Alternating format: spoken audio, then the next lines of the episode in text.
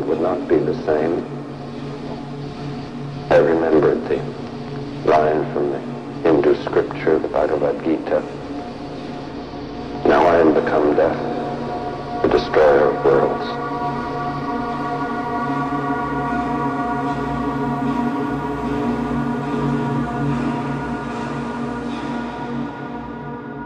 From Brick in downtown Brooklyn, I'm Mackenzie Fagan, and this is Glitter and Doom, a show about the most pressing issues of our times and the artists and cultural creators who are doing something about them. To say that Ed Burtynsky is a landscape photographer is not incorrect, but if you're thinking of dreamy sunsets over white sand beaches or majestic eagles soaring over Half Dome, that's not what he does. Burtynsky photographs industrial landscapes, mega factories in China, open pit mines in British Columbia, hundreds of oil derricks stretching towards the horizon in Azerbaijan. His images are beautiful. You catch yourself marveling at their colors and textures before realizing that what you're looking at is a snapshot of environmental devastation. But Burtynsky is not just a photographer. Together with filmmakers Jennifer Beischwal and Nick de Pencier, he has made three documentaries using his still photographs as a jumping-off point. The latest is called Anthropocene, the Human Epic. I sat down with Burtynsky and de Pencier to talk about elephants, extractive industries, and questionable Swiss avant-garde theater. Thank you both so much for joining me today, Ed Burtynsky, Nick de Pencier. Uh, you have a film coming out called Anthropocene. And, well, for people who aren't familiar with what you do, maybe we can just start there. What is Anthropocene, and how does this fit into your larger body of work? The term Anthropocene is actually an official unit in the geological time scale, so the you know, the Jurassic and the Holocene, the epochs and eras that geologists divide up our Earth's history in. It's a proposed unit that would be the human epoch, the Anthropocene, because in fact the research of the Anthropocene Working Group of scientists shows that it is humans more than all the natural forces combined who are affecting the systems of the planet. Nick, you are a filmmaker. You and your partner in work and life, Jennifer, are, are documentary filmmakers. And this primarily is a film of images.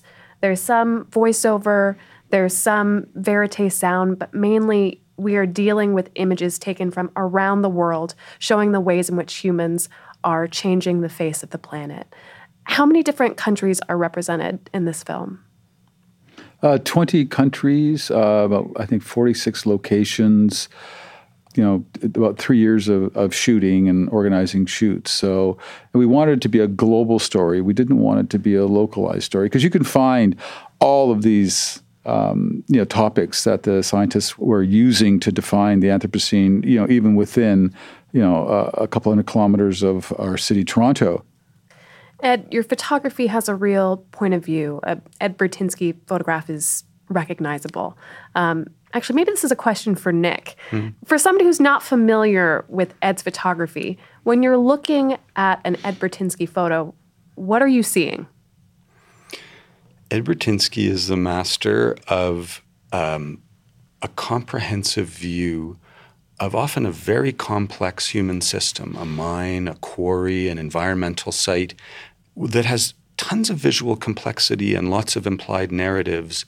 And he has a way of finding um, a vantage point and technically at super high resolution um, telling the story of that place in a single frame. So, you know, you stand in front of a Burtynsky photograph and and you fall into it. In terms of my photography, um, I started, I fell in love with it in the seventies, but uh, started working professionally in the early eighties and decided early on that I wanted to use my camera to try to um, connect us to the largest, you know, human interventions or human systems on the planet, um, from our transportation systems to our homes, to our food, to all of those things. So I was interested in kind of taking that disconnected world that we all partake of every day and reconnect us to those landscapes. So that was um, an idea that I had in the early eighties. And I pretty much worked on stills uh, throughout it. And then in the early two thousands, started becoming interested in, in the idea of having a video camera or a videographer with me uh, in these great locations. And I started there and then eventually bumped into Jennifer, who saw some of the material uh, from one of the uh, videographers who was following me and thought, oh, this could be a film. And that was really the beginning of manufactured landscapes. And I was interested in the ability of film to to be more of a, a narrative storytelling medium that can extend the context of these worlds that I was looking at as a stills photographer. So the film is narrated by Alicia Vikander. And her opening words are, since two thousand nine, a group of scientists... A group of scientists has been investigating whether our twelve thousand year old geological epoch, the Holocene, has ended.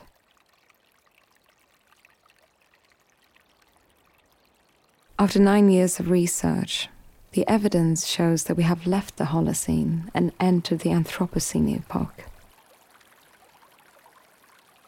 Because humans now change the Earth and its systems more than all natural processes combined. What are these systems that humans are changing and that you explore through this film? The biggest ones in terms of their sort of scope and and breadth and footprint are things like terraforming, how we actually physically change the surface of the Earth. Agriculture, urbanization, um, uh, all of these things that we do move more sediment, you know, in in one operation like the Canadian tar sands, with all of that massive machinery and, and engineering, than all the rivers of the world combined. So if you think of, of those processes uh, that in geological time where mountains get torn down by millennia of rainstorms, um, we now have an impact in this tiny blip of our ten thousand year uh, civilization uh, that has surpassed that natural process. So if we have indeed entered a new geologic age, this would be the first time that scientists have called it, sort of while it's happening, right? When you think about these geologic ages, the Paleocene, the Holocene, the way that geologists think about it is by variations in, in the rock. Is that right? They're looking at, oh, this must have been a very nitrogen-rich age because of what we see as sediment compressed in the geologic record over time. So how are they able to sort of, in the current moment, look at this geologic record and say something has shifted? Well, they're probably looking, they're looking at the muck at this point and all the stuff that might, that would go forward into the future. So they're looking at it as a geologist might be here two million years from now and, you know, going through strata and trying to all of a sudden, you know, here's this lithified, lithified layer and there's a, a aluminum Coke can there, or there's some, um, you know, concrete that's there, uh, concrete being the number one technofossil that we create and that we've left behind. So they'd say, aha, this is part of the Anthropocene, because this is something that nature couldn't create. It, so we as a species created it and left it behind, and it can now go forward. We're deforesting, you know, um, continents and uh, at a level that's, again, almost hard to imagine. So we are reshaping the planet both in the oceans and on land, and changing what's happening in the, in the ice caps because uh, of the burning of C O two. ninety-nine point nine percent of scientists agree that uh, it's human activity that's that's generating this this rapid acceleration of changes on the planet.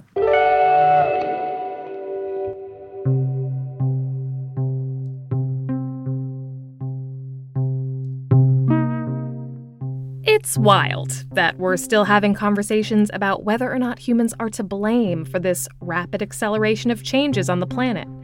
Scientists have so many ways to establish that this is empirically true. For example, by examining owl pellets. These pellets can be found in caves where generation after generation of owls come to roost. So if the pellets are protected from the elements, they can provide an excellent fossil record.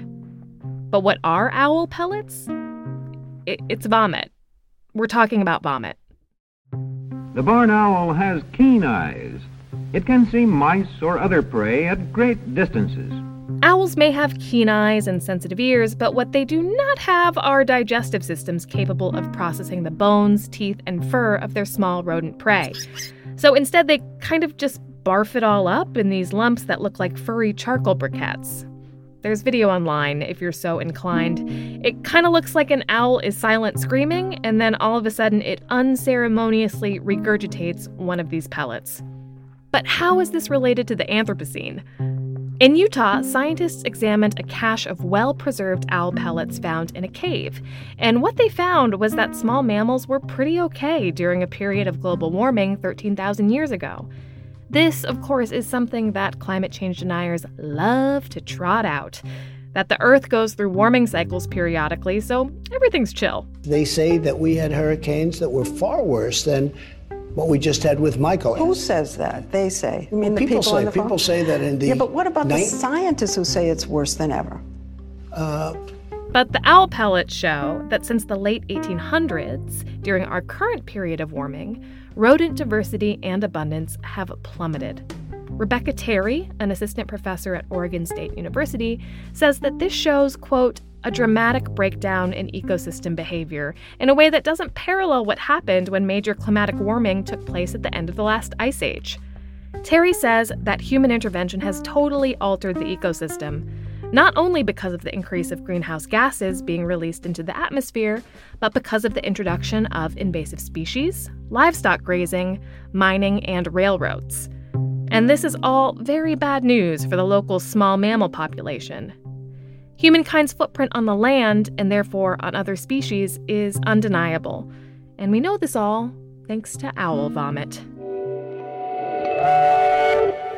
You open and close the film with the same scene, and it really is one of the images that stays with you long after you leave the theater. Nick, can you describe what is happening in this scene? Yes, species extinction is one of the real hallmarks of the Anthropocene. It's widely accepted we're in the middle of, of the sixth mass, mass extinction that's happened in our planet's history. And it's, I think, one of the um, maybe easiest points of entry for a viewer uh, to kind of understand human impact on the planet. So the Kenyan government for decades had been stockpiling confiscated elephant tusks and rhino horn that they had got from poachers, from illegal killing. Um, and th- it got to be such a critical mass. It was worth tens of millions of dollars. And uh, a wildlife biologist named Doctor Winnie Carew, uh, who had itemized and uh, archived almost all of these elephant tusks, had the idea to burn it and invite the media and make this radical statement to poachers and to the markets that feed them uh, worldwide that elephant ivory belongs on living elephants and that there will be no market for this.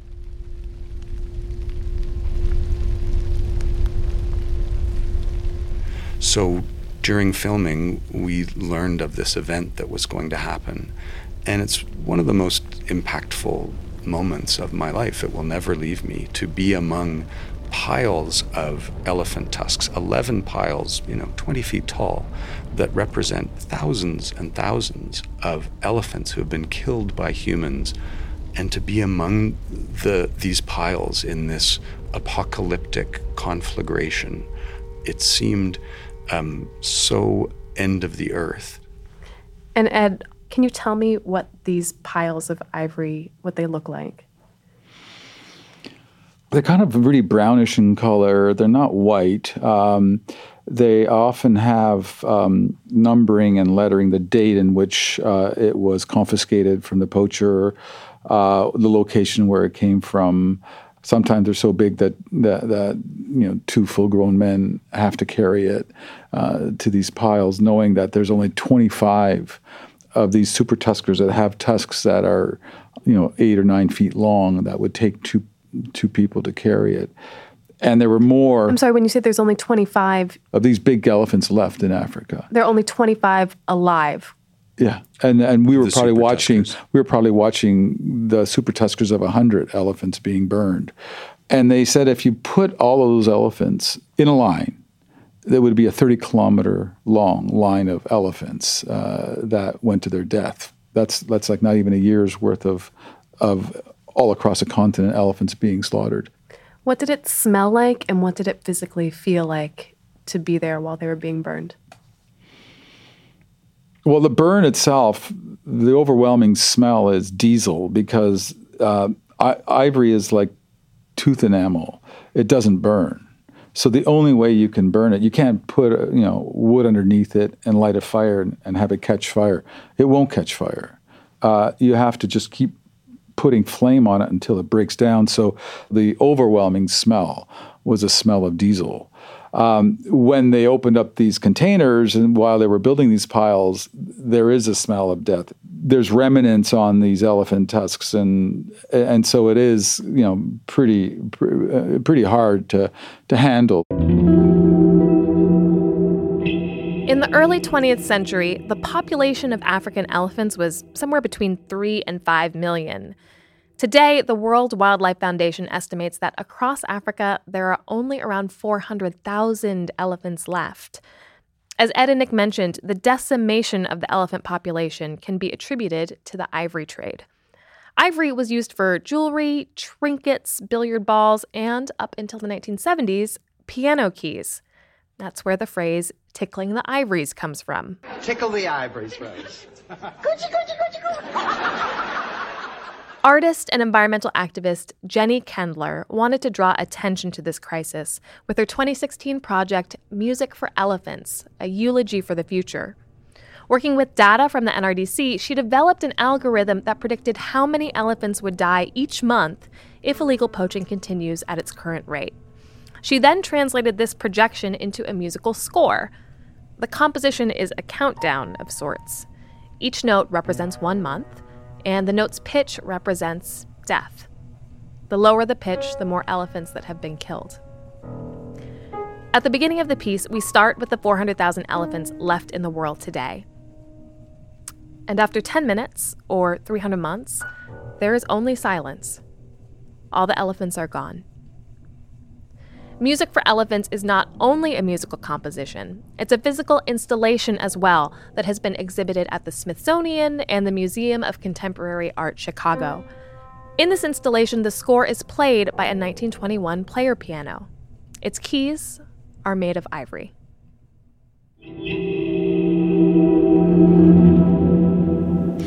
I want to talk about scale.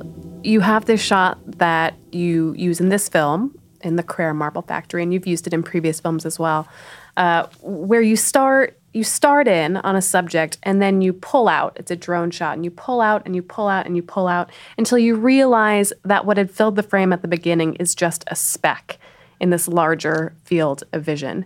Are you just tempted to use that all the time? I mean, it's such a powerful shot. How do you decide this is going to be the one that we're going to do this for?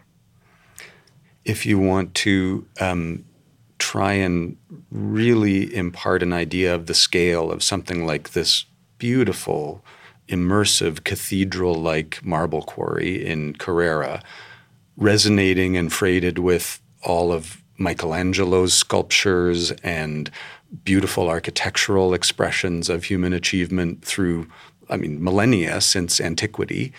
Why wouldn't you use a shot like that to express that scale in time like you can in film, instead of just hovering in the wide shot at, at the end?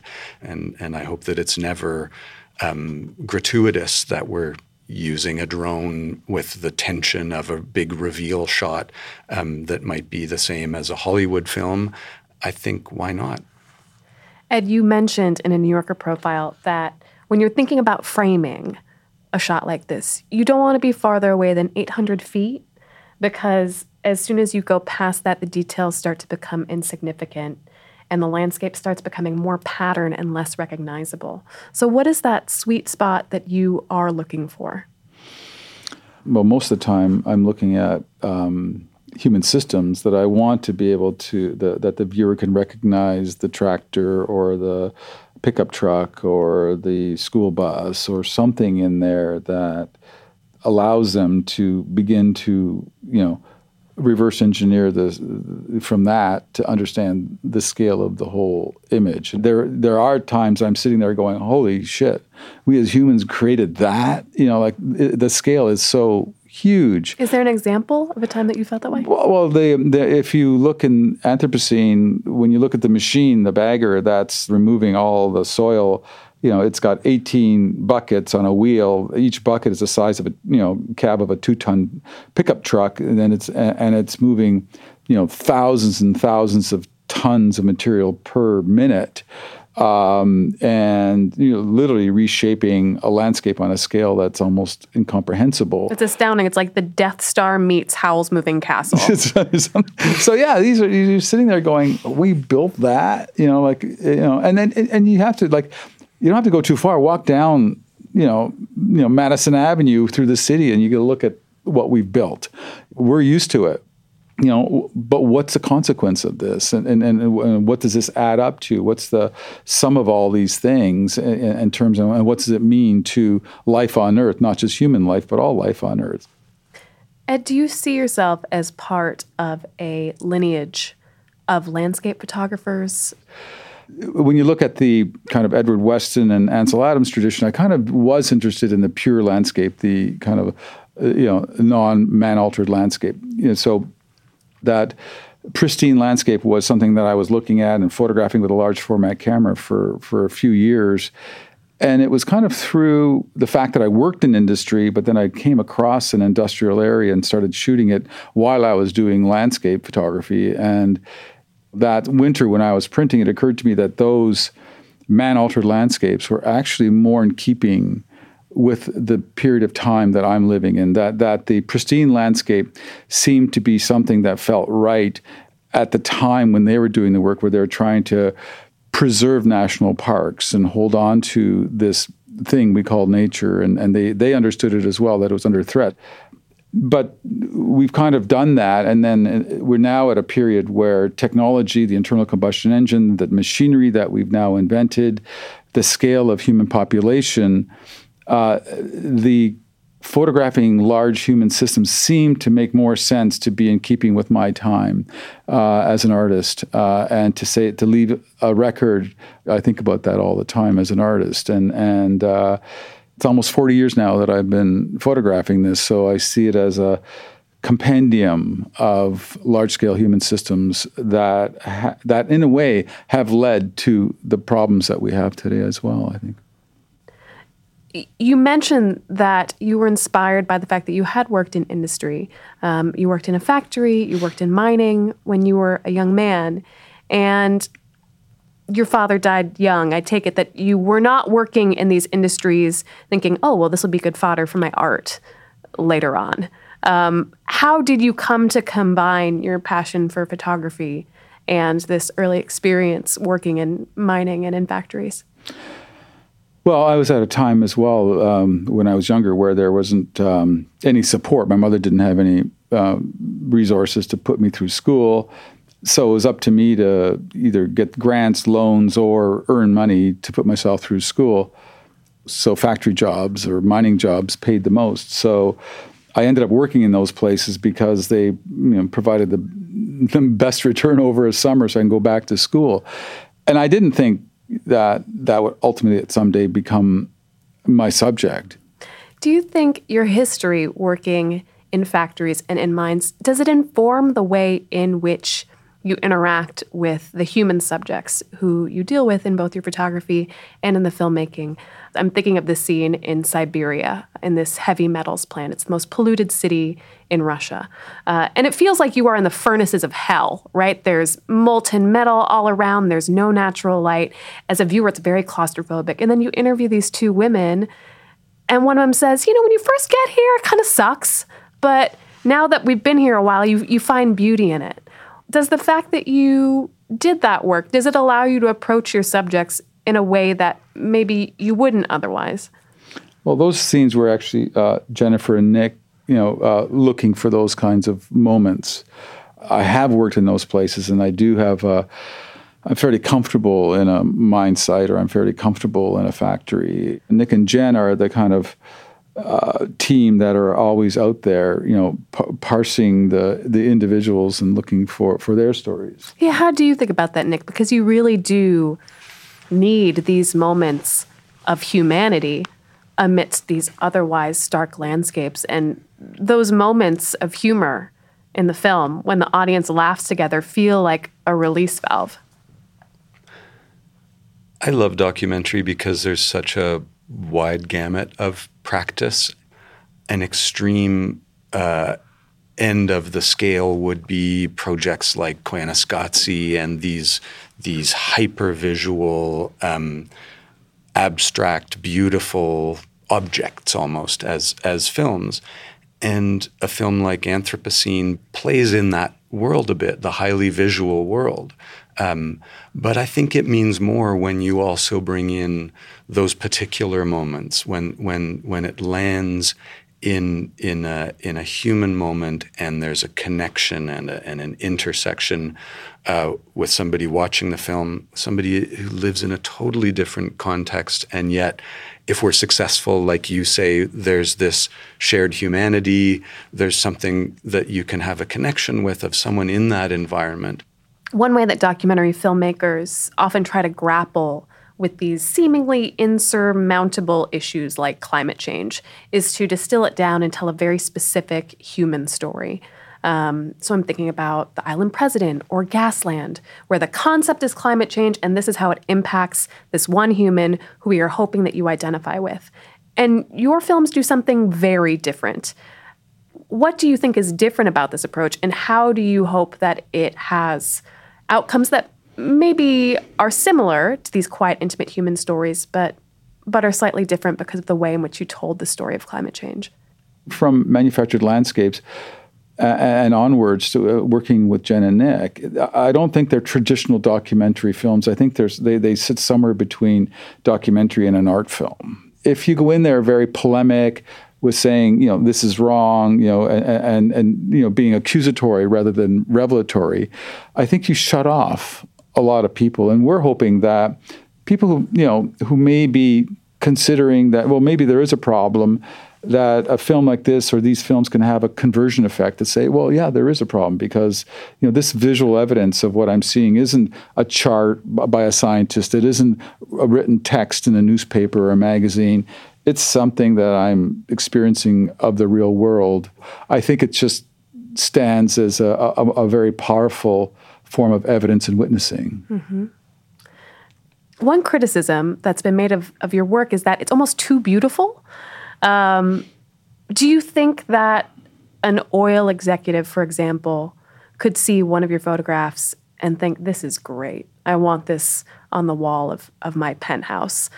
And are you open to that interpretation? Well, I think that that that um, it is interesting that the work itself, um, you know, has all kinds of ways in which it can be read. Uh, it, it, that same piece can probably, you know, uh, be put on the wall in Greenpeace and uh, uh, as a poster for, you know, what oil is oil companies are doing to the to, to the landscape.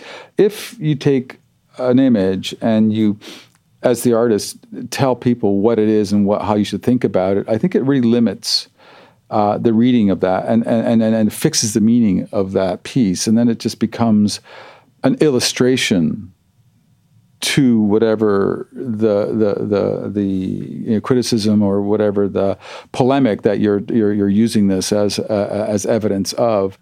I have a fairly specific question. A subset of things that you guys are interested seems to be human artistic response to man's triumph over nature. And I'm thinking of a couple scenes in Anthropocene.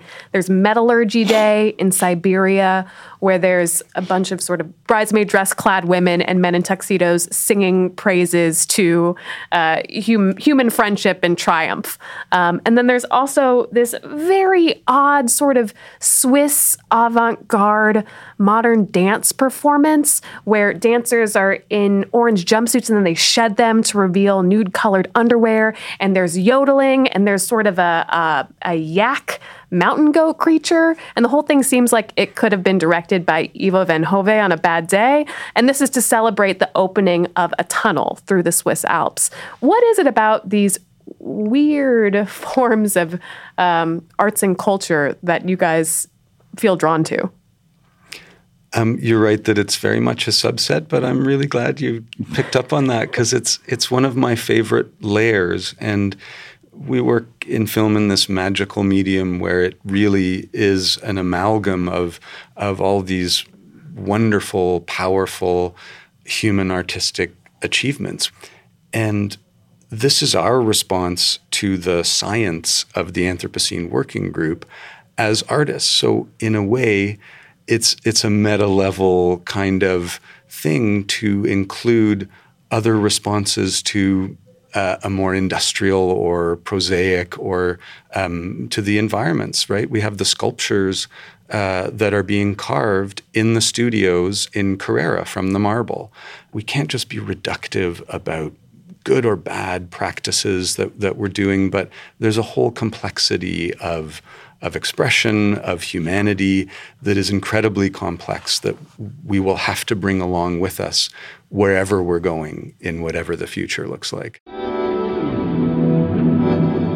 So Nick is talking about the ways in which humans celebrate their triumph over nature through art, right? But what about the transformation of land as a form of artistic expression? I'm thinking not only of land artists like Robert Smithson and Agnes Denes, but also of ancient civilizations who shaped the earth in enigmatic ways, like the Nazca lines of Peru. The Nazca people, who flourished in the southern Peruvian desert around the time of Christ, dug these shallow troughs into the earth that can still be seen to this day. Some of them take the form of animals, a monkey with a coiled tail like a fiddlehead fern, or a spider with eight wavy legs. My producer, Isabel. Hi, can you hear me? Called up Peruvian archaeologist and former Minister of Culture, Luis Jaime Castillo, to talk about these mysterious lines and whether or not they can be considered art. The famous lines, the famous ones that have figures are art. Somebody combined lines and curves and, and, and spirals and managed to design these beautiful representations of animals. The hummingbird in full flight, or these birds, or excuse me, these monkeys or dogs. No? Mm-hmm. So yes, there is clearly artistry there. The, the reason the, why did they do them, that is not that clear. Some people think that they might have been related with water supplies and water sources. Other people think that they are an astronomical calendar. It is very rare for humans not to transform nature, not to transform the landscape. And this transformation always No, it's, it's, it's a negotiation between nature and culture. For societies in the past, the issue was how to feed your people. Mm. You see, not how to keep this balance. I mean, uh, the, the, the the romantic notion that we sometimes have of, I mean, of ancient societies as being societies that, that are in equilibrium with Mother Gaia, no? I mean, that that is, that is, I mean, that is, That is very romantic. No? In the past, people were living kind of just above the line of what is called carrying capacity. That means that the amount of food that was produced from the ground and the amount of people were basically in equilibrium. They they probably push everything to the limit. No, and many times beyond that limit, because if we look around, we will see that many, many areas, many hillsides that were once upon a time used for agriculture are now abandoned. So in terms of sustainability, you could say that some efforts you know, mm-hmm. were not sustainable. Is there any landscape that you feel like you wouldn't photograph, where you would feel that it would cross some sort of ethical line? Hmm. Gosh, that's a really good question. I mean, one thing that would come to mind that I'd, I'd probably have trouble with, because there's just no way you can represent it in any kind of a soft or, or, or a mediated or a comfortable way, which be, let's say, you know, if we went into the um, agri-farming business and, uh, you know, a, a cattle abattoir, like a, no matter how you'd want to represent that, there would be like, A, a very harsh reality that you'd be bringing, you know, the death of cows and the whole industrial process of that. And it would be powerful, you know, to say, look at what industry has done, you know, look at look at what it takes to to feed, you know, protein to humans and all of that. But I would say, you know, I would have we would have a hard time probably to bring that into a film, because as soon as you have that there, it's going to be such a heavy, it's going to be so hard and so sensational. It just kind of sucks all the oxygen out of the rest of the film, I would think. Where can people see Anthropocene and find out more about the project? Uh, so the film Anthropocene, The Human Epic, is available for streaming on the Canopy platform starting on January first and will be available in theaters uh, on a sort of rotating basis as well. Nick, Ed, thank you so much for joining okay. me today. Our pleasure. Thanks, Mackenzie. Thanks, Mackenzie.